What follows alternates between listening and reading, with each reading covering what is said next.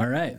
Uh, welcome to another episode of the I Am Liberty podcast. Super honored to be joined by Jimmy Rex, uh, podcaster, entrepreneur, author, and overall just an awesome dude. How are you doing, Jimmy? Man, it's a pleasure to be on. I, I love the name of your podcast. It's such a, it's one of those things I, uh, I think that in another life I was one of the sons of liberty. I always joke. I just I love that whole story and all those guys and you know. So it's a pleasure to be here, man. So uh, st- uh, I just want to dive right into that. That's actually really cool. Sounds Sons cool. of Liberty uh, in another life. That's kind of very Patton esque. I don't know if you you know that about General Patton, uh, but he believed that he was a general in previous wars prior to World War II. So very very Patton esque. Oh, so what do you mean, I- Sons of I Liberty in a previous life? Yeah. Well, yeah, no, the guys that really started the Revolutionary War. Mm. You know, um, there's a TV series on it or whatever. I mean, if you can just study it, but the Yeah. Sons of they called themselves the Sons of Liberty, and basically these dudes were troublemakers uh, in all the best ways, and they just valued freedom, kind of like today you see, you know, with everything going on, and you kind of can see the people that truly are ready to fight for freedom. And to me, uh, you know, I try to surround myself with those people. I think that's in my blood, and so yeah, so uh, the word liberty has a lot of meaning to me. I've, I've literally like studied them in depth. I uh, a couple of my heroes are part of that group. Wow. All right. You said a lot of things there. Troublemakers, uh, I think, stuck out to me uh, because I do feel like that's very, um, very American, very, very true to uh, what we are as as people, as Americans. Is we're not necessarily troublemakers, but not afraid to bend the norm as what you know is what's perceived as the norm. So that's really cool that you say that liberty's in your blood, right? I mean, Yeah, well, it's troublemaker in all the best ways, right? Like I, you know, to me, you got to ask more questions. You got to question life. You got to question everything. And the people that are willing to question, the people are willing to go, wait. Hold on. How come this is being done this way? They're the people that changed the world. And the guy that got sick of the horse, you know, taking a shit on the road was the guy that was like, "There's got to be a better way to do this." And, that, and next thing you know, we got cars. You know what I mean, or whatever. or the guy that was, you know, I, God, like, I really wish I could make a phone call, but I have to be at my house because that's the only place my phone's at. Um, all of a sudden, you know, you, voila, the cell phone. It's it's the guy that's willing or the woman that's willing to question things that really makes change, and that's the same as you know with policy or freedom, all these different things whatever it might be. And so for me, I just I always come from a place of curiosity, and so I think that makes you seem like a troublemaker. Like I know when I was in school and I just the teacher would say something and I'd be like, that doesn't sound right, and I'd like just question it. And I remember when I was even when I was a missionary, which you were taught, like you just obey the rules, like that is not to be questioned. And I remember one time the mission president came up with this really weird. I mean, I'm in Mexico and it's 110 degrees during the day, it's 90 at night and uh, he comes up with this new rule that we weren't allowed to wear shorts in the house. And I'm like, that just makes no sense. That's a dumb rule. And everybody just goes with it. And I'm like, nah, I'm going to question this one. So I'm like, I'm like, President, no offense, but like, it's a terrible rule. I was like, please explain your logic because it's 90 degrees in the house and, you know, we need to have shorts on.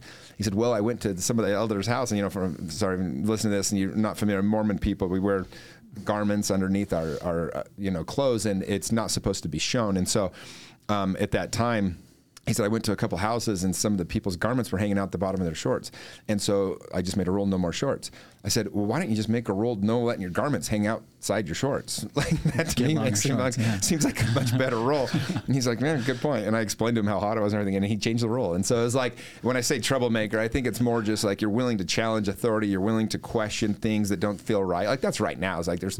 I don't know where this is all going, but a lot of things don't feel right, and I think it's important to at least question it. You, whether you don't have to have definite answers. I don't know what the answers are to what's going on, but there's things worth questioning right now, and I think that's what somebody like me that values again those qualities is just willing to do.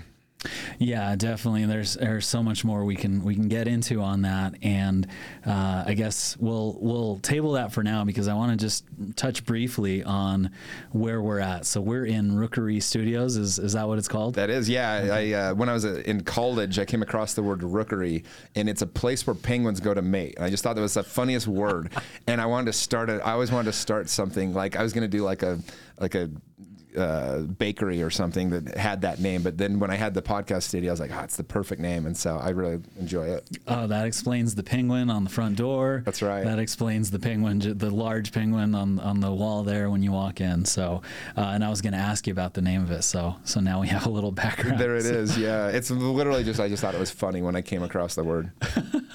uh, I thought it had something to do with like chess, you know, like Oh, okay. With the rook and the- yeah, yeah, yeah. yeah, yeah, But I didn't quite understand the penguin, so now we've got the background on that, and it's here in Orem, Utah, and it's open to anybody to come record, right? Yeah, so essentially, I mean, I've been doing my podcast actually this Thanksgiving will be four years, and Oh. so I've been doing it for a while now, and you know, I've learned a lot of things doing my own podcast. I'm at 330 episodes or something, and uh, I've learned the right mics, the right equipment, the right audio and acoustics, and so I finally, you know, I had this space. We moved my real estate office to a bigger building and bought a new building last year, um, or during the beginning of the pandemic, actually two years ago, and. Uh, and so I had this space, and I was like, "What do I want to use it for?" And I always need a podcast studio, and so I just formed it into that. And it was like, well, we might as well, you know, open it up to other people because I remember when you're starting out. I mean, I tried to hire two kids to like video and audio every episode, and honestly, things get messed up. And then, you know, you're using mics, but it's just tricky, and sometimes you get too much. Uh, uh, echo in the room or you don't have the right room to record the podcast and it really is sad when you get a really cool podcast but the audio is not that good. And um, so for me it was like well if i can help people so we basically do it for everybody. They come in we set up everything for them. All they do is like you're doing today like sit down with the guest. They say start you roll into it and everything gets done for you. So video and audio Awesome, yeah, and it seems like a perfect setup. I I just you know kind of turn the microphone on in my home and and you know kind of record people or or just do like an online Zoom. And so yeah, I wanted to come check it out. You'd posted about it on your Instagram, so it's it's pretty sweet. And you got three separate rooms, uh, so people can can do audio visual, and you do all the hosting and everything and and editing and and, like yeah, it's- all it's- done for you. Because I mean, Yeah. so many people want to do a podcast. You know, I was talking to actually to Tim Ferriss one time, and he had the number one podcast in the country at the time. And I told him, I think it was on episode like 90 or something at the time, and I was talking to him, and he goes, "Wow, that's really good." He said, "He said uh, I think it was a crazy number. It was like 98 percent of podcasts don't go over 60 episodes." And I said, "Well, why is that?" He said, "Well, people just it's too much work." And so what we've tried to do is so many people want their voice to be heard. They want to do a podcast, but it's just too much work. And so if we can take all the parts of it that suck and do it for you and keep it honestly very reasonable on the price, it's much cheaper than buying it all yourself anyway and doing all the uh, editing yourself. And so like when you really break it down, we just took all, all the parts of it that that people don't like and then all of a sudden it's just really fun. Because i mean podcast nothing's changed my life more than my podcast uh, being honest. Like the opportunity to meet different guests to meet different people to um, to share messages. Like and people get to know me. It's like you know i had this person reached out to me yesterday this lady that lives in vegas never met her don't even know what she looks like and she's like, "Hey, like I've been so hesitant to ever do anything with real estate, but I just trust you. I've been listening to your podcast for the last few years. Like I don't even know who this lady is, and but my point is, it gives you an opportunity for people to, to kind of get to get a glimpse of who you are and what you are all about. And so I think everybody should have a podcast. Like it's just such a great way to share a message and get your word out there of who you are, um, and a great way to network and meet people. So yeah, I'm I'm huge advocate of the space. That's one of the reasons why I wanted to create this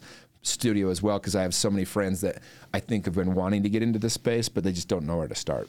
Yeah, and this is just, I mean, I wasn't sure if I needed to bring anything, and I didn't. I just kind of showed up, and you do have everything here. Yeah, we'll make that more clear. That's good. That's good marketing message. Uh, so yeah, you just show up, you and and I'm glad that you agreed to do this interview. So I was I was pretty excited about this. I do have, uh, you know, a question that that was you know kind of sent your way. So you mentioned that uh, I guess this is like um, you've used the podcast for just meeting people, like I guess your podcast. Uh, so you've met some great people. I'm obviously sitting down here, super excited about that. Uh, would you consider yourself an influencer as well, just on Instagram and all that? Uh, Um, I mean, yeah, I mean, the, the word influencer obviously is just one of those words, right? But I'll say this, man.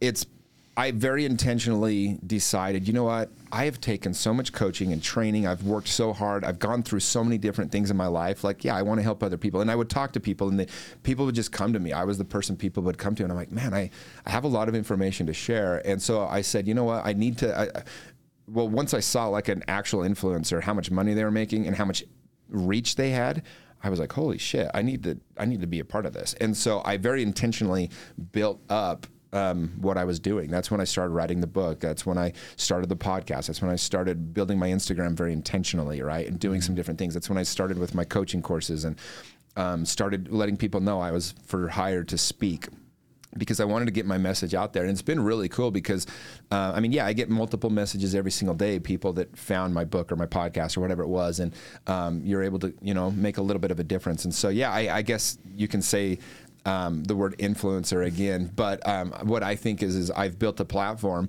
that allows me to help a lot of people now, and I think when you know I, I and I talked about this on a podcast, my own podcast the other day, but I used to volunteer um, for like the um, Big Brother Big Sister program, mm-hmm. and loved it, loved doing it. But there was only one kid, and I always was like, God, I, I need to be affecting more people here. So I started coaching high school baseball and I got into uh, you know coaching high school baseball, and then it was like I, I, saw the influence I could help with these kids, but then I was kind of like, you know what? Like, there's still like I need to reach more people, and so I've just tried to expand my voice, share my message. I think we live in a world now where there's so many negative messages. There's so many people that are sharing a, a message that isn't a good message. So for those, um, you know, somebody like myself that I think I've learned some things and have been able to figure some stuff out.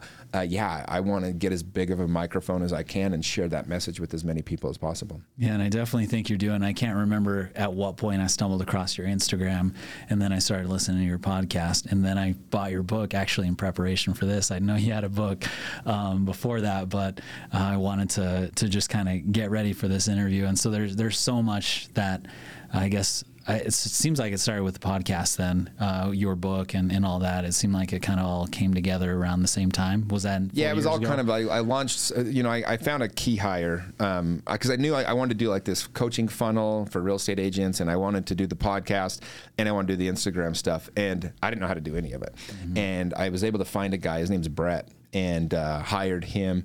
And he he told me he knew how to do it all. I later found out he just wanted to work with me, so he told me that. But he did learn it, and I couldn't tell the difference in his defense. So. Um, but that really helped catapult me because it's one of those things that I wasn't able to. I mean, the amount of stuff I was doing at once, there's no way I could have done it without him. So yeah, yeah. Well, and so I, you know, it was easy to respond to your Instagram message and say, "Hey, Rookery Studios, I want to. I, just started a podcast, literally like you know, like three or four weeks ago, and then you posted that, and I was like, I would love to just sit down in the podcast. I wasn't sure if you were going to be available for an interview, um, and so I'm glad you made time for it. Uh, I'm not sure. It was the name of your podcast, is why. to be honest, I was like, yeah, I'll go on that podcast. I know, I, I know everything I need to know about this. well, and that that's kind of an honor because, uh, well, in a lot of ways I, I, guess I'm just trying to to talk to people who I feel like I would like to emulate or who emulate liberty or live lives of liberty. And I feel like you do that in so many different ways. Uh, you I mean, there's and there's so much we can cover from your book to your coaching to, uh, you know, your your real estate business and, and just like everything else in between, your friendships, your your I'm sure you're part of some masterminds and and investment groups. I mean, there's there's so much that we can cover, um, but I guess. I'll start with the book because there's a theme in the book, uh, and the name of the book for anybody who's listening. Um, and I know you said pretend like nobody's listening, uh, but I kind of failed on that. The name of the book is, uh, I guess it's "You End Up Where You're Headed," right? Yeah, you end up where you're heading, and then the subtitle is "The Hidden Dangers of Living a Safe Life." Okay. Yeah. So, one of my friends wanted me to ask you when you're looking at investments, uh, what what do you do to assess risks?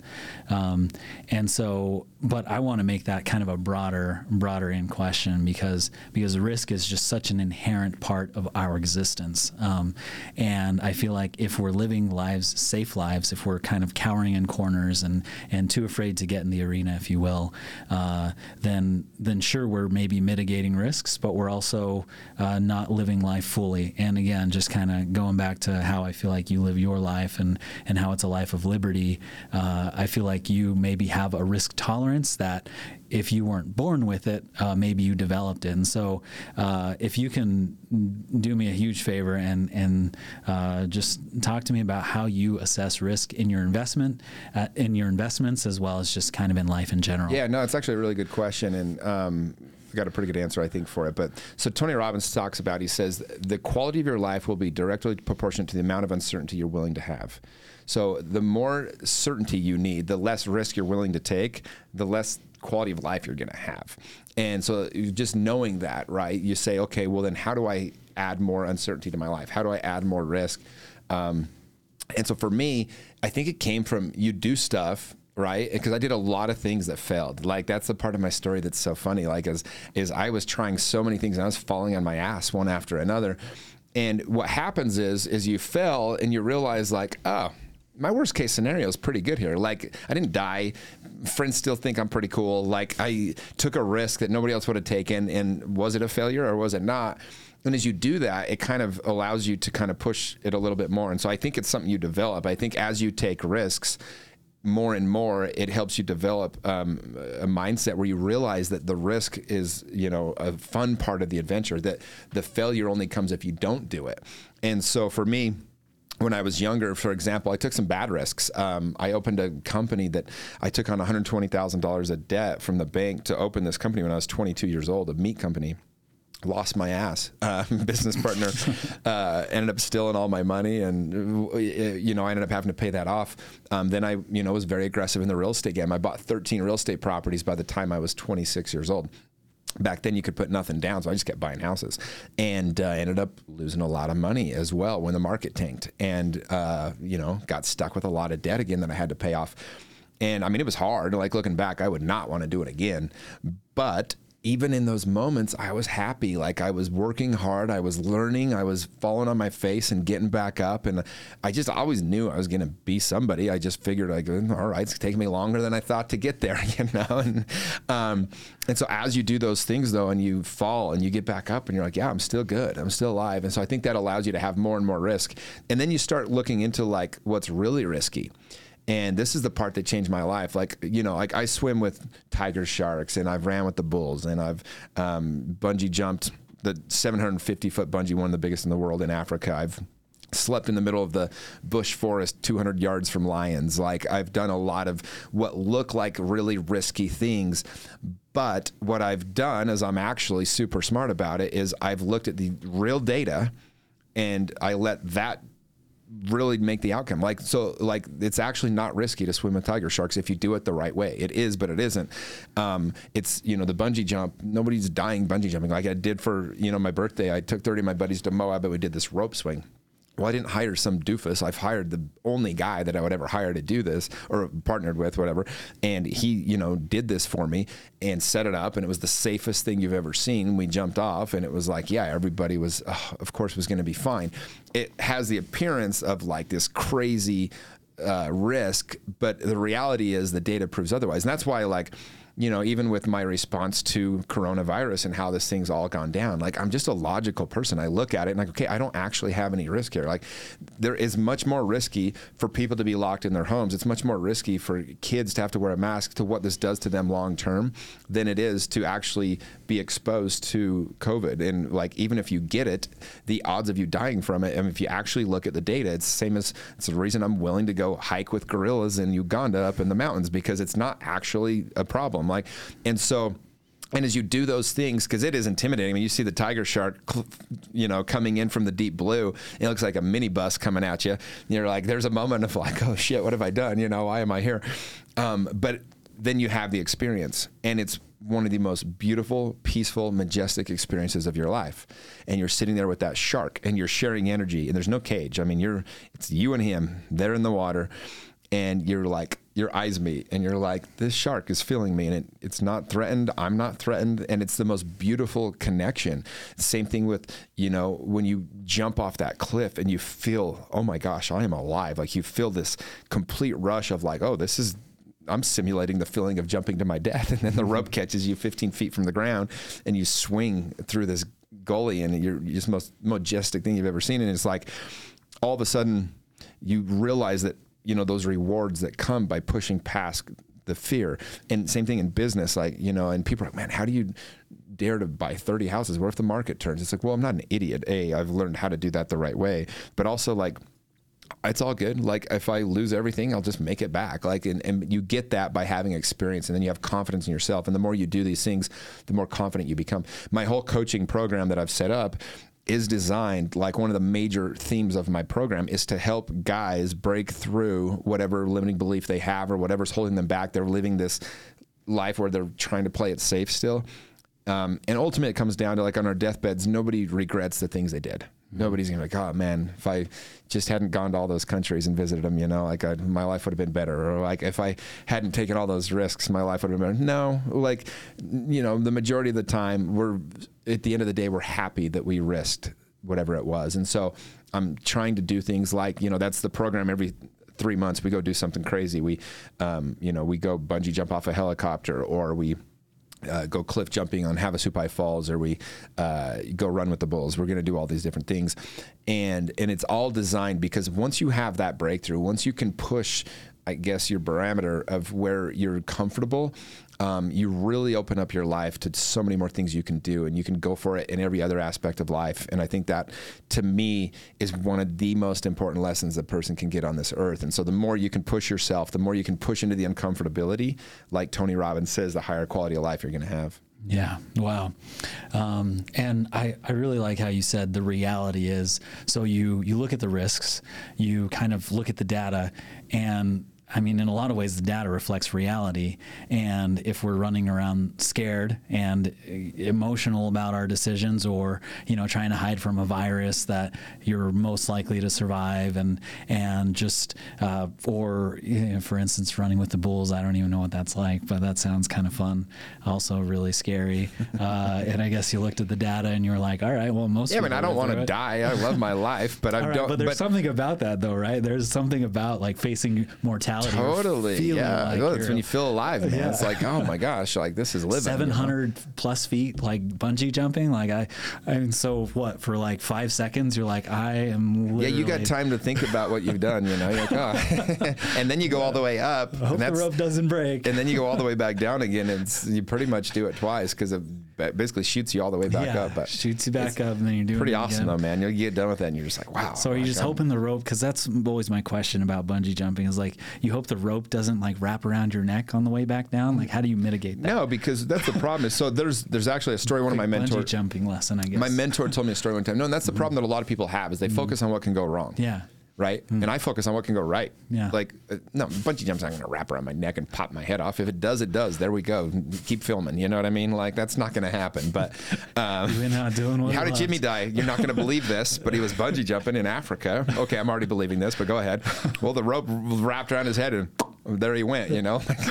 Got it on video. I don't know. I can think of worse ways to go, I guess. But no, my point is like people don't just die doing this stuff. And so it's like, I don't think of what can go wrong. I always think of what can go right. Like how, you know, how is this going to make me feel? How am I, how, like, well, this is part of just living an extraordinary life. And so, but where people get screwed up is they do that though. They think about what can go wrong. Like immediately their mind goes to, you know, oh my gosh, what if this? Well, I don't ever focus on that. I, again, I've done, I've researched like the place I picked. They've been in business for like 20 years. They're doing 200 jumps a day. I googled it. Nobody's died yet, so I'm like, okay, clearly these guys have some things dialed in. 12,000 people have jumped off this bridge. Uh, pretty sure the bungee's fine. And then I looked, and the the whole thing was very professional. The ropes looked solid. Yeah, I double checked them, putting the harness on me, and Yeah. voila, you're good to go. Voila. All right. Well, and we have. Uh, I, I didn't learn much from my time in the military, but one of the things that always stuck with me was you accept risk when benefits outweigh the cost. Uh, so it's like a cost benefit analysis, right? It's just and and Yeah, risk reward, right? yeah risk reward and so uh, sounds like that's that's something that you've espoused and you've you've really taken on in your life uh, something something that I think of uh, when you know, going back to how we started the conversation uh, with the troublemakers and, and being a son of the the revolution or liberty, I, I, I'll have to look that up. I know you're a Sons big of guy. Liberty, yeah. Sons of Liberty. Uh, I know you're a big history buff as well. That's kind of mentioned in your book, and, and you say go to the sites. Uh, don't just learn about history, but you know actually go to where history happened. And I think you gain an appreciation for things when when that when that does happen. Yeah, one of the first beers I ever had was in the tavern where the Sons of Liberty used to meet in Boston. Actually, Yes. I had to have a beer there. Uh, Samuel Adams, you of shared course. a beer with them, like sitting there in the same tavern. Exactly. That's amazing. That's amazing. Um, and so uh, you also mentioned your your coaching program, uh, and so it's and this is I guess from your book, and and I, I, think the name of your coaching program is from your book, um, and you're you're teaching individuals, or I guess m- men and women, or just it's a men's group, yeah, just a, men. Okay, so it's a men's group, and you're you're essentially teaching them to overcome those limiting beliefs and overcome whatever is holding them back in their minds and it's called we are they. We are the they. We are the they. Okay. yeah so that name comes so when i so a couple years ago i had the opportunity about six seven years ago to start it was five or six years ago i guess to go undercover with operation underground railroad. And i would go on ops i've been on a dozen ops with them now. And after one of the ops a couple of years ago um, i was on the way home with the girl i was dating and uh, I was telling her all about it. You know, it this amazing adventure we'd been on. Like we, you know, helped rescue like 20 girls and. Um, we arrested these really bad guys, and um, I was telling her the story, but it was probably the scariest one we ever had. I mean, there was a lot of things that were pretty intense about this particular op. And she pulls over the car, and I think this was the third or fourth op I'd been on at the time, and uh, and she's like, "Hey, like, I actually don't like this. I don't want you to go do it anymore. It's you know it's super scary and super dangerous. And I was like, I know, but you know this is part of like who I am now. Like this is gonna be you know part of my mission for my life. She goes, I know, but like it's it's just not a great environment. It's just scary. Like why can't they just go do it? And without even thinking, I said, uh, I said, well, there is no they. We are the they. And when I said that, I was like, oh, yeah. Oh, that's something. There's no something. one else coming. Right. Nobody else is going to like. Yeah. They should do something about it. They need to fix this. People say that stuff all the time. It's like yeah. there is no they. Like be the they. And so my my entire life motto is we are the they, and that's the name of the coaching group as well. And yeah, it's designed you know for those things as well as just I've basically going to take all the best information from all the best coaches, mentors, trainers I've had, and help um, share it with the other people that are, you know, the men in this group. And then also a big part of it is the brotherhood it's the number one thing that people ask me on Instagram is, you know, how do I find a group of friends like you have? Um, and so I'm trying to, I'm very good at you know curating these experiences where men can really bond and like become close and um, have that brotherhood. And so that's a big part of what i'm putting together as well. And is it across uh, the states or is it limited to utah? Is it yeah no it's about uh, half the groups from utah about okay. half's outside. Okay. Yeah. I mean awesome. this first one obviously a lot of people just know me signed up and so yeah. Um, yeah we had 50 spots and i was hoping to fill it. Obviously you don't know when you launch something you put your heart into it you hope people will take to it. And mm-hmm. uh, the first day we opened it we had 140 people apply and I had to shut it down after one day. So. Oh, wow yeah, it was pretty awesome, man. I'm, I'm so, pretty stoked. So you've got the 140, and then it'll open back up and down the road, or um, no? So I mean, I picked 50 out of those yeah. 140. Oh, wow. So yeah, okay. so for me to do what I'm trying to do here with the Brotherhood, it is, mm-hmm. you know, it's not a cheap course. So you know, yeah. um, I wanted to make sure I had the right 50 people, and so I went through and um, and we just talked to a few of the people to make sure it was the right fit, and then I spent I spent about two days picking the 50 out of 140. Wow. Yeah, wow. down the road, I don't know. I, it might be yeah. the only time I ever do it. I might open it up to the masses. I might change the pricing and go bigger. I don't. I don't know exactly. So yeah. I, am just going to do it the best I can for this next little bit and um, really provide as much value as possible. And then I think it'll direct itself. Yeah, it sounds like it'll be it'll be life changing for those 50 individuals, and then think about the impact that they're going to have on the people in their lives, and then it'll yeah, and that's where it gets fun. You know, it's yeah. like these are these are leaders in their community. These are men that have families. These are yeah. um, these are guys that are already kicking butt at life. It's just yeah. we're just going to help them get to the next level, and um, you know, just the same things that I did. So and in doing so, yeah. Yeah. So um, I guess there's there's a lot to liberty and i guess there's a lot to how we live our lives and how we choose who we associate with and how we choose our brotherhoods how we how we choose our tribes. Uh, but but i feel like one of the things that you like to focus on just listening to you kind of following you for a little bit we actually ex- had an exchange on instagram uh, once where you had given advice to a missionary uh, who was like who was reaching out to you for advice and like, hey, I'm about to go on a mission. Like, what is the one thing that is important for me to know before I go out on my mission? And um, and so you went on a mission. You kind of had, had that experience. You were LDS and um, and but you know we are talking about beer too, so maybe there was a you know there's a path away. Yeah, it was a, a, couple years ago. I, I I no longer associate myself with yeah. any religion, but I wow. um, yeah, but it was I have a lot of gratitude and love for you know the heritage that I have in that religion. So. Yeah, yeah, and and what I thought was pretty profound about the advice that you gave him, which I could have uh, used on my mission a little bit more, and just in life in general. Was uh, do you do you remember that? Yeah, text? just love the people, man. Yeah, Yeah, that's that's like that's the whole thing, right? That's yep. that's the whole reason that you're out there is, is you're you're out there for love. You want them to find light, and so you're you're sharing a message that has brought you love, has brought you light, and that's and that's like you know what it seems like that's what you're continuing to do as you as you live in gratitude as you influence these people as you launch your coaching program. So um, and I guess what what I'd like to know is what what are your thoughts on um, on just like how to essentially um, I don't know just so you talked about limiting beliefs.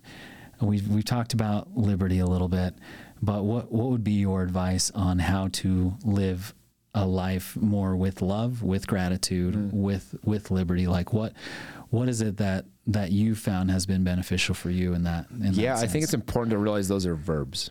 Verbs. Yeah, those okay. are things we do. Okay. Like we love, we share gratitude, we, um, you know, choose liberty. Like we, so love especially. I think that's one of the things that you know. And there's uh, one of my favorite sayings is whatever you want more of, give it away.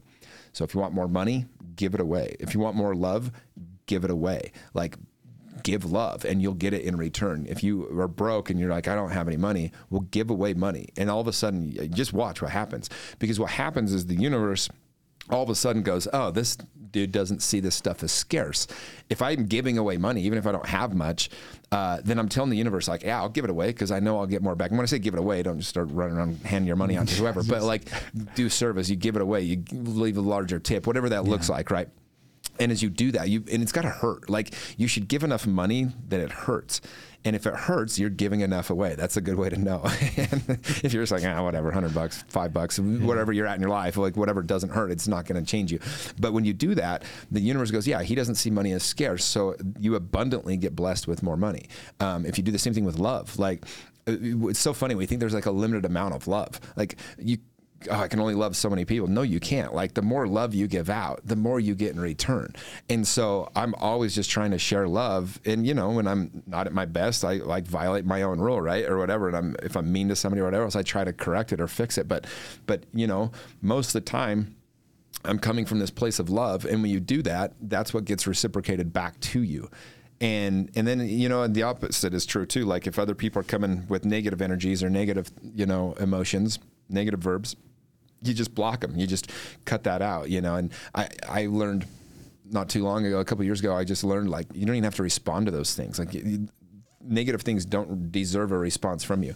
But if somebody shares love with me or in some way like reaches out, like every person that reaches out to me, um, and it's, it's, several a day, I respond to every time. Like when you reached out, I respond pretty much right away because yeah. I can appreciate that these people are sharing that love. Like they're sharing um, an emotion with me that's a positive thing. And so, of course, I'm going to reciprocate that back. Yeah. Wow. So I love how you said that.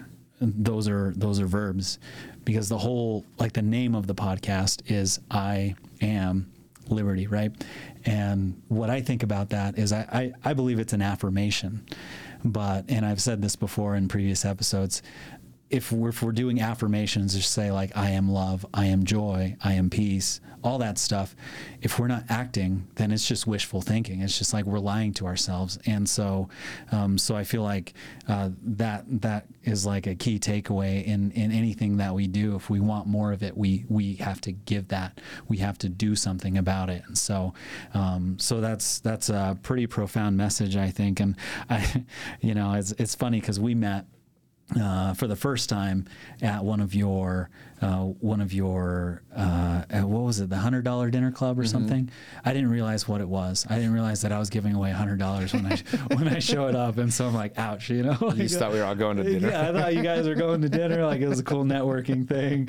And so uh, but then I show up and and you were giving away like each person there was giving away hundred dollars in tips. And so it ended up being like and then you started the thousand dollar dinner club. And so you actually live you know live what you teach in, in a lot of ways and so uh, but how how much money would you say you've given away in those like hundred dollar and thousand dollar oh, have you like as a group? counted it? Yeah. Have you counted it all? I know no I mean we like did like 30 something weeks in a row. I know yeah. that. And we've done three or four thousand dollar tip clubs. Those ones are easier to remember. I mean we've probably given away close to 200 grand, I bet, in tips between us. Yeah. Okay. Yeah, it's been pretty cool. Um, and and I mean, I, I think you probably changed some lives. At least uh, gave some people some some buffers. Uh, Well, what's you know, been cool is like not only our group; those are just ones that we did, but like there's been hundreds of offshoots of people that did it as well. And you know, it's not like this. gr- I don't need the grand number. Isn't what I focus on. What I think about is that somewhere in Wisconsin last month, some random waitress that my life would have never connected with got a hundred dollar tip because somebody saw it on either mine or one of the people that was influenced by my dinner club that we were leaving the hundred dollar tips, and they decided to just leave a hundred dollars tip, and all of a sudden, some single mom, like I said, in Sarasota, Florida, or wherever it might have been, all of a sudden went home and just had that much better of a day and got a hundred dollar tip, and you know that's the thing because I know there's been thousands of those situations, and that's the part to me that is super cool and the most exciting is is I know those things have happened all, and that's where we get to create, you know, a real change. Um, age person that maybe one of those people, I don't know, maybe they just needed to know someone loved them and all of a sudden they get a hundred dollar tip, or maybe they needed to know that somebody was caring and all of a sudden some random stranger leaves them a hundred dollar tip.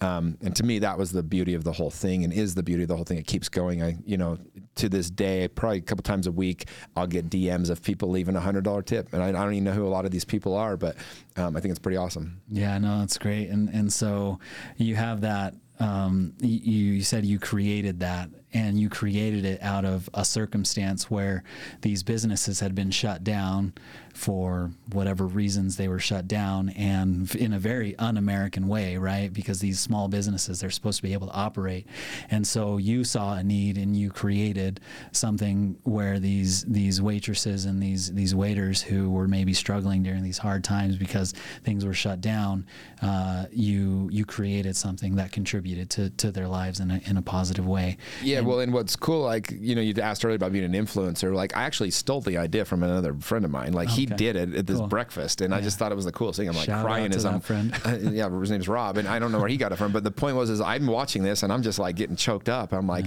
shit, I can do this. Like, I'm gonna do this every week, and that's how it started. Like, it was just me watching this video, going, "That's awesome. I'm gonna do that." Well, and you're getting groups of people together in the middle of a pan- Right. pandemic, air quotes, right? Yeah. Where you're not supposed to get gather in groups. Yeah, that was kind of the part of the beauty of it too. Is like I and I have a lot of thought went into it once I decided like, oh, this is Yeah. something like I could make this cool. Um, you know, and part of it was, you know, it's very hard to get angry at the people getting together when they're doing it to leave a couple thousand bucks to a waitress or whatever. You know. Yeah. Well, and so that's that's very emblematic again of that we are the they. Yeah. right? Yeah, exactly. So, so you we're didn't the wait ones for that- anybody to do it. Um, Exactly. and and so I guess we're probably getting pretty close to to an hour, and I know you've got other things that you've got to get to. You're good. Um, and, but I guess because what I think of when when I think of like we are the they, we are the people who are taking action. We we're maybe the troublemakers, the rule breakers. We're we're not afraid. We don't need anybody's permission to to do something, right? We're just gonna do it, like you know, hell or high water. We're we're we're fucking going, Yeah. and we're gonna learn along the way. Um, so so what would you say is maybe like uh, a key bit of advice for somebody who is maybe afraid to take that first step, maybe has those limiting beliefs, they've been hurt in the past, they're they're struggling, and they don't want to put themselves out there again. Like what what is a good uh, method to live by or belief to adopt so that they can just go ahead and take that fucking action and go? Yeah, I mean, do something every day that makes you a little uncomfortable. That's it. A lot of people talk about the cold shower. You know, like that's hasn't been my thing yet. But if that makes you uncomfortable, like rock yourself out. Like Yeah. maybe it's making that call that like or that sales call that you need to make or whatever. I just you know it's really important to do something every day that makes you uncomfortable. And if you're willing to do that, you'll grow and you'll grow and you'll grow. I remember when I was in college, I had a rule. If I saw a pretty woman, a pretty girl, I had a rule. I had to go talk to her. It wasn't optional. It's like I had to go meet her. And I did this for years. And I met every attractive girl in town basically. And a lot of times my ass got denied really hard. Like i fell on my face. But guess what? A few of them said yes. And i ended up long story short having a lot of you know attractive people around me and then uh, really cool people to hang out with. And um, but but uh, that rejection i never took it personal it was just like i'd go up and I mean, so many times my friends loved me for it. They called me the initiator because I was always starting these conversations, and it was it was scary for me too. It got less scary, but like because you learn what to say and you learn how to get over it. Like I remember one time I was hitting on this girl and And she's like, "Hey, I'm sorry, like I'm engaged." And I was like, "Dang it!" I was like, "Do you have a sister that looks exactly like you?" And you say that, and then she's laughing her head out. She's like, "You're actually funny. I should introduce you to my friends." You know what I mean? Like Yeah. you learn what to say, so it's no longer feeling rejected. You're just having fun with it, and it's like we put so much pressure on ourselves if something goes wrong, like just move on. Like people are always like, I try to get realtors to make videos. Um, it's a really good way to you know market and yourself and stuff, and they don't want to do it. And I'll tell them like, look, here's the good news. If your video sucks, no one cares. They just swipe on to the next thing. Like it's so quick. Like they don't even think twice about it. You're putting all this pressure on you. Like if you could make the worst video in the world and nobody would care, they would literally just swipe right the next better than no video, right? Go on to the next thing. Yeah. And so it's like you can't really screw it up because just the practice of doing I mean, my first podcast, bro, I had oh my gosh, like it was literally I was doing a podcast and I had these two high school kids like holding boom mics and videos and I was trying to I was paying pretty good to have it done, but I didn't know what I was doing. Audio was horrible, but I ran out of questions like 12 minutes in. I don't know what to ask and uh, the kids that were doing the audio video, their dad was there, and he starts asking questions from like behind the camera because he can tell I'm like stuck and like I'm like I didn't think I could just stop me like dude shut the hell up for a second, but it was just so bizarre. And it was horrible. I mean, this was literally my first one I did. I think it was like the fourth or fifth one I released. But my point was, um, you got to start. You got to just do it. You know, like I was so bad, and now I'm interviewing Andy Frisella and Grant Cardone and anybody I want to get on the podcast, basically. But it started with that. Like it was so embarrassing. It was so bad. Um, but it just you got to start. Yeah, you got to start. You got to do it. Uh, you know, hopefully, I can have Andy on one day. Uh, that'd be that'd be pretty sweet. Because because speaking of like liberty and guys who are just not not afraid to just speak their minds and just do it, that man is just is just a force of nature. Yeah, and I think what something that Andy's so. tapped into is something that I've kind of learned is is you know the, the most attractive quality you can have is to be unapologetically whoever you are. Like mm. just own it. Like be you. Like quit worrying what other people are thinking. Quit worrying who's not going to like you because everything you say you're going to polarize people. And so you know find your own voice. Be authentically you and then you don't have to worry about it. And here's the worst part: like if you're not being authentic, if you're not putting out the message it's truly you, mm-hmm. you don't know who truly loves you anyway because they don't even know you. If you're not being honest with your spouse, like you don't even know if your spouse loves you. If you're not being honest with your friends, you don't even know if your friends really like you because it's they don't know the real you. And so just be authentically you, and then you'll find your people. And if they don't like you, at least you know. I, I think there's something to that. Uh, just the, the well, obviously there's something to that, and Jimmy, like you're you're on to something, right? And which is which is a selfish reason for having these, you know, wanting to have these conversations is because I, I do feel like there's um, there's just so much to be gleaned from from people who are just living their their best lives. And and I was listening to your podcast that you released yesterday, and you had an investment that went awry, and you you lost, uh, you know, 27 million, wasn't it? Uh, in one day, I lost over 20 million. It was like 21 million. 20, 21 million and uh, how did that affect you was that was that like No, devastating well, what I talked about on the podcast was, you know, it was well, it was interesting because so I mean, I put this money in five years earlier. I put in my whole life savings. It was half a million dollars was everything I had at the time. I borrowed the last seventy grand of it to make that happen. And you know, I this company it looked like it was doing well, but you never know. And then all of a sudden. Make a little bit of, you know, the valuation goes up, valuation goes up, and then it went public. And in one day, I went from my five hundred thousand dollars, basically went to over thirty million, and uh, and it was just crazy. But it was my money was locked up, the stock was locked up, so I couldn't sell it or anything, right? And the company was Nikola Motors, and everybody that's followed that story knows they had a lot of negative news hit. And the day that that is called the Hindenburg report hit, uh, it crashed the stock, and I think I lost like I think I did the math. I'm pretty sure it was like twenty one million dollars in one day. And you're just like, or maybe it was over a course of like a couple, of whatever. like, Yeah, but it was a yeah. short span period. And but the day that the Hindenburg report, it was it crashed the stock. And I lost a huge amount of money. And I remember just sitting there. I was uh, hunting with my buddies. We were in Texas. We were hunting wild pigs out of a helicopter. Me, Aaron Wagner, and a couple other buddies. And uh, and it was one of the funnest days I've ever had. It was just such a good day. And I remember Aaron, and it was actually with my financial planner, was the guy that put the trip together. This guy named Michael. And uh, we're sitting there, and, and I, he probably had a worse day than me because he was going to manage the money. But but I was like, to me, it was like I had this opportunity when I had the 30 million. There was a couple months period there where it was fluctuating between 30 and 25, whatever it was. You know, it's just it was a lot of money. It was enough money that I wasn't gonna have to worry about it. money, yeah. It was just at You're point, like done wor- yeah. worrying about money yeah and uh, and I had the experience where I got to go, wow, like, all right, what am I going to do next? And so for a couple months, I was really putting a lot of time and effort into thinking about this and I concluded like I couldn't think of what I wanted to do next. It was really hard. I, I realized I'm doing exactly what I want to be doing. The only thing I wanted to change is I wanted to do this coaching program that I'm now doing. Right? It was like, and I was already I was already putting this into play, so it wasn't like uh, one day I'm going to do that. It was like the only thing I want to do is I want to be doing more coaching and, and some of that stuff. But otherwise, I was living the exact life I wanted to have. And so when the money was lost.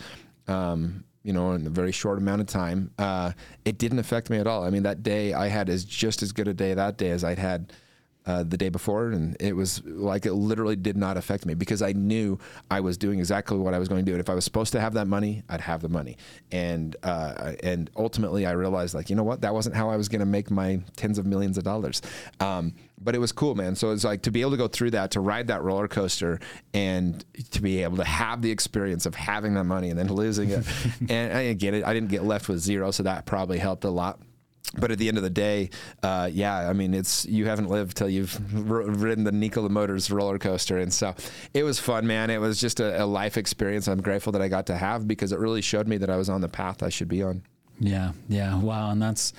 Uh, I mean, it's I can't even comprehend, right? I've, I've lost a few thousand dollars in the stock market, but you know, to, to get into the millions and then tens of millions, uh, that's that's pretty incomprehensible right now. Maybe I'll be there one day. That'd be that'd be pretty sweet. Um, maybe not losing it. I don't think that would be sweet. But then if you're living your best life, then uh, yeah, it doesn't matter, man. You just go earn it again, you know. Yeah, yeah. So, uh, well, speaking of being out of questions, I had so many things kind of rattling around in my brain of, of what I wanted to ask you, uh, but. You, I guess, going back real quickly to what you said is do something uncomfortable every day. Uh, do do something that makes you uncomfortable every day, and you mentioned briefly how you felt like you had a connection with the sharks.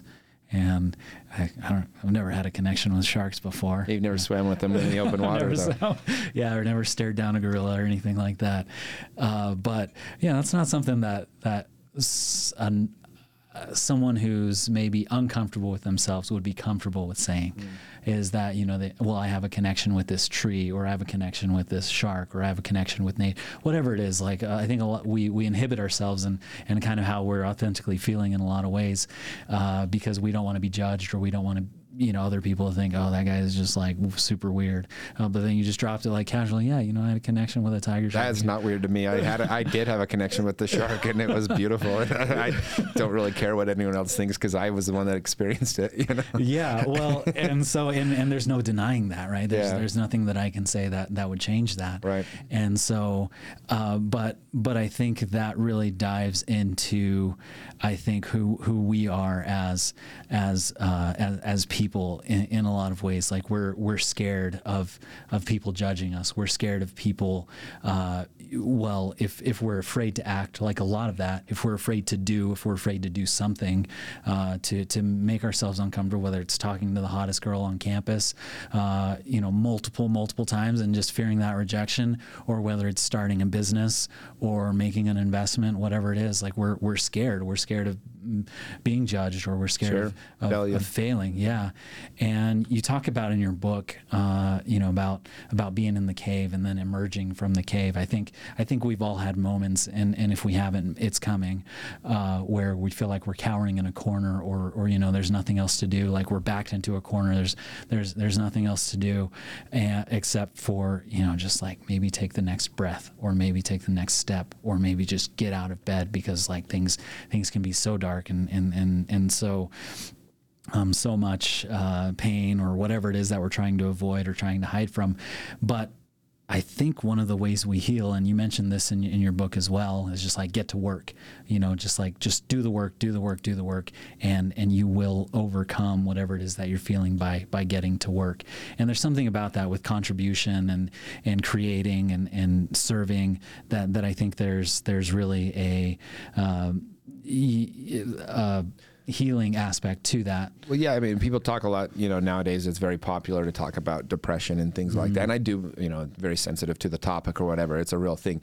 But I think I don't know, at least two thirds or three fourths of the people that think they're depressed, they really just aren't taking care of themselves. Mm-hmm. You know, like eat better, go outside, exercise, make phone calls, whatever you want, give it away. If you want some people to, I've had friends call me, they're like, dude, I just, nobody calls me. I'm like, when was the last time you picked up the phone and called someone? Yeah like you can do that like you can create that interaction it's yeah. like this need to you know but I, I, just think most people aren't taking care of themselves a lot of times unfortunately they're not doing the things that make you happy they're not doing the things that get you out of a depressed state and so um, yeah, I think that's a really good place for people to look. And, and like if you're feeling bad or you're feeling down, it is that first step though. Like go walk outside, go call somebody, go just walk around the supermarket and smile at people. Like literally just go do something, you know, and, and I don't know. I think that's the way that you start that snowball of getting yourself into momentum where a lot of things start working for you as opposed to against you. Yeah. Um, and what would you say is like the like your background or your belief system on being able to to make those conclusions and then to go do it like did you have uh, like i guess uh, from from childhood or like mentors or what what was it that that kind of gave you that mentality where it was like hey we're doing and and there's well I else. you know I had parents that made yeah. me do things that I didn't want to do. Like mm-hmm. you know like I knew I was going to do a thing where I was going to get my ass kicked so I did that thing. Like no I you know they did a great job of instilling fear and love honestly. And so from a young age I was doing things that you know sometimes I didn't want to do but then you do it and you're excited. And then you know, I, I remember when I was in school, probably second or third grade, and we were doing like a passing the bucket around for sub for Santa or something, and we all put a quarter in or whatever we had, a dime or a dollar, the rich kid, you know. And I remember I went home and I think in my whole savings I had like ten bucks, and I put it in there, you know. And I remember I felt so good, and then I was so bugged after myself because I didn't have any money. and then I was like, but then I remembered how good it felt, and then I was happy again. But you start doing those things, and you know you have those experiences, and then I'm going to give up two years of my life to go serve people. And it was, I was so happy. It was so rewarding. I was so happy when I was on my mission because you're all day long, even though all you do is work. I mean, you are working so hard and you're, you live off $75 a month. My, literally my floors were concrete. If, you know, you, you're lucky if you got a hot shower half the time.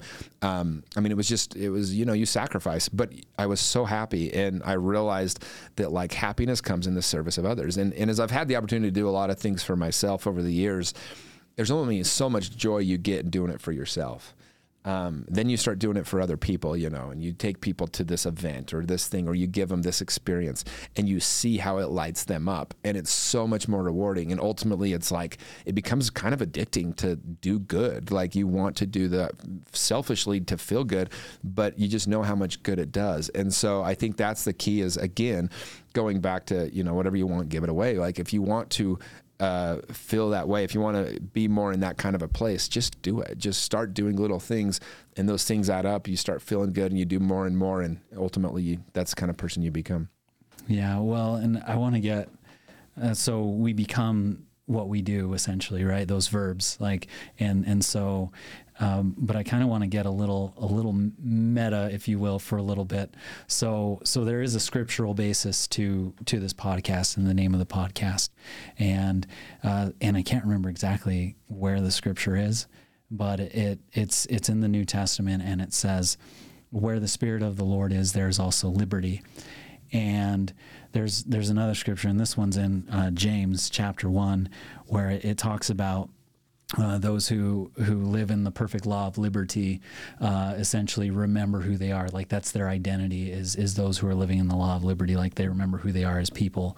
Um, and so I guess I'm trying to tie that back into being our authentic selves because when when you have an impression or you have, you know, something that that you feel like you should do and you don't do it, um, like there's there's really uh, that's coming from a certain place, right? That's coming from you know whatever it is, our connection to the universe, For sure. you know, or God. or our, yeah, or or God, how, however you view God, um, and and so and I think that's how we can actually try to live our lives uh, where where we're more and more free as we follow those impressions, those messages from the universe. But just to kind of wrap things up, so. Um, because so, I, I feel like I could talk to you all day. oh, I appreciate it, man. It's been it's been fun. Yeah, it's it's been awesome, and you know it's a great great studio. Uh, but but what would you say is like because you, you, talk about opportunity, you talk about risk, you you talk about the American dream, and some of your other uh, some of your other um, you know podcasts, and you talk about just just everything's available to us if, if we just if we just act. But what would you say maybe espouses or what what is your idea of what the American dream is and, and, and how we can take advantage of the opportunities sure. that America no, that's has. a good good way to wrap it up. It's uh, you know the American dream. It's it's been confused over the last couple years as meaning equal outcome, and it was never that. Um, what the American dream is to me is equal opportunity um, yeah, there's still it's still harder for some people than others. Like we're not all starting the race at the same place. It's we're not. But that being said, there's all sorts of different kind of privilege that exists. Um, you know, I mean, athletes, the privilege they have, beautiful women, the privilege they have, um, your race and skin color still matters, right? Neighborhood you grow up in, there's these different privileges we have. But the American dream is this every single one of us has the opportunity, if we want, to make whatever we want out of our lives. Like we have the chance to build whatever it is that we're trying to do. Um, I can't go be an NFL football player. That's not what that means. What it means is if I want to, I can build myself a beautiful life. We all have enough liberty here. We have enough freedom here. We have enough opportunity here in the United States. Um, and we won't get equal outcome, but we have an equal opportunity to go build a special life. I think that's what the American dream is. I think that's what makes America special. And, you know, having been, I've been to 84 countries having been all over the world, America still stands for that to the whole world. It's the reason when they have protests in Hong Kong or Africa or wherever it might be, they, they, they fly the American flag because it stands for freedom. It stands for that opportunity. And people get that that haven't been born here. I think a lot of people born in the United States, you know, and haven't really experienced life very much, they take advantage or they just don't understand the true liberty that we have, the true opportunity that we have here in the United States. And so they start looking for problems left and right. But the people that come here from other regimes or from other places, eh, go talk to some of these, you know, immigrants. They're so beautiful to talk to. I've had several on my podcast because they just get it. They understand what it means to be in America and to have that freedom. So that to me is the American dream, man. Yeah, I love it. I love it. Thank you so much. And really, um, just kind of uh, nothing that I can add to that because because that that sums it up. But it's also really reflective of what you're saying in, in your your coaching program. We are the they. Like there's there's there's we give up our liberty, we give up our opportunity if we're if we're not taking action ourselves, if we're not if we're not doing ourselves. And so, um, yeah, so take that opportunity, take it. It's yours. It's yours to take. So appreciate you have having you on the on the podcast, man. Appreciate Love it, man. Time. Keep up the good work, and we'll see where it goes. Yeah, Thanks. we'll see where it goes. Mm-hmm. Take care. You bet.